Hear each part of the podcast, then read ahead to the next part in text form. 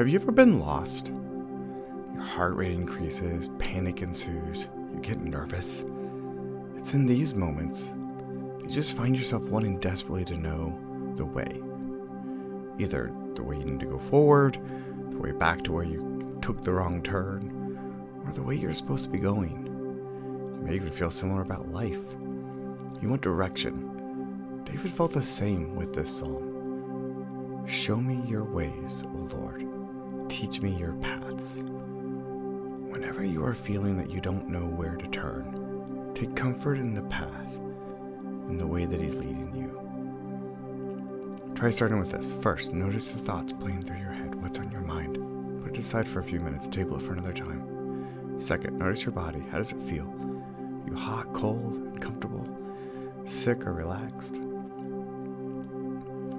Third, notice your feelings. How do you feel this morning? Anxious, tired, excited, happy, or overwhelmed? Lastly, all that's on your mind your thoughts, your feelings, your emotions, the expectations, your agendas, your to do list. Imagine all of them as distractions along the path, along the way. Will you stop and dwell on them as you make your way forward? Or will they take you off the way that the Lord wants for you to go? Exhale. Next, breathe. Breathe in and out. Close your eyes to everything around you. God is as close to you right now as the breath in your lungs. Find peace in Christ.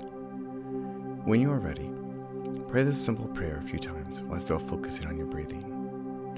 As you inhale, pray, To you, O Lord, I lift up my soul. As you exhale, pray, In you I trust, O my God. To you, O Lord, I lift up my soul. In you I trust, oh my God. Look. Let's look at the Word of God today. When God speaks, it's important for us to pay attention. Read these words slowly and carefully. Read it a few times. Notice which words or phrases stick out to you. Show me your ways, O Lord. Teach me your paths.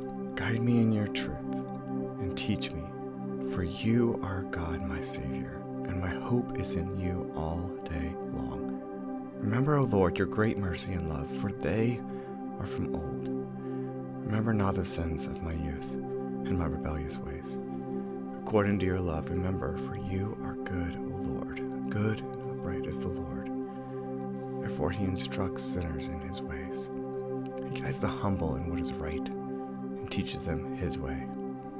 All the ways of the Lord are loving and faithful for those who keeps the demands of his covenant. For the sake of your name, O Lord, forgive my iniquity, though it is great. Who then is the man that fears the Lord? He will instruct him in the way chosen for him. Turn to me and be gracious to me, for I am lonely and afflicted. The troubles of my heart have multiplied. Free me from my anguish. May integrity and uprightness protect me, because my hope is in you. Ask. What stood out to you? Highlight, mark it in your Bible. As I read through and meditate on Psalm 25, I see repeated the word way several times. His way is challenging, it's hard to follow. We're going to veer off the path at some point. However, as David says, Remember, O Lord, your great mercy and love, for they are from old. Remember not the sins of my youth and my rebellious ways. We all have rebellious ways, where we have sinned and fallen short of the glory of God. David continues to say, For the sake of your name, O Lord, forgive my iniquity, though it is great. Is your sin great and heavy upon you? Have you strayed from the path? Do you need to hear and cry out for the Lord, to remember his great mercy and love, and not your rebellious ways? Hear. What is God saying to you? Listen to hear his still small voice. Quiet your mind and search your heart. Now pray, speak, Lord, your servant is listening. You are waiting to hear from the Holy Spirit. Still your heart and mind. Based on the scripture you read today, God's word to you, is there anything God is asking you to do? Read the scripture again if you need to. God is speaking to you through it. To finish up your quiet time, meditate on where you find. David says hope three times in this psalm. He says that no one whose hope is in you will ever be put to shame. He says that, that his hope is in you all day long. And lastly, he requests that integrity and uprightness protect him because my hope is in you.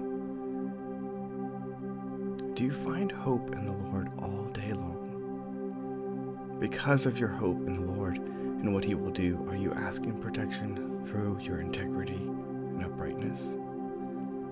Hoping in the Lord will never put you to shame.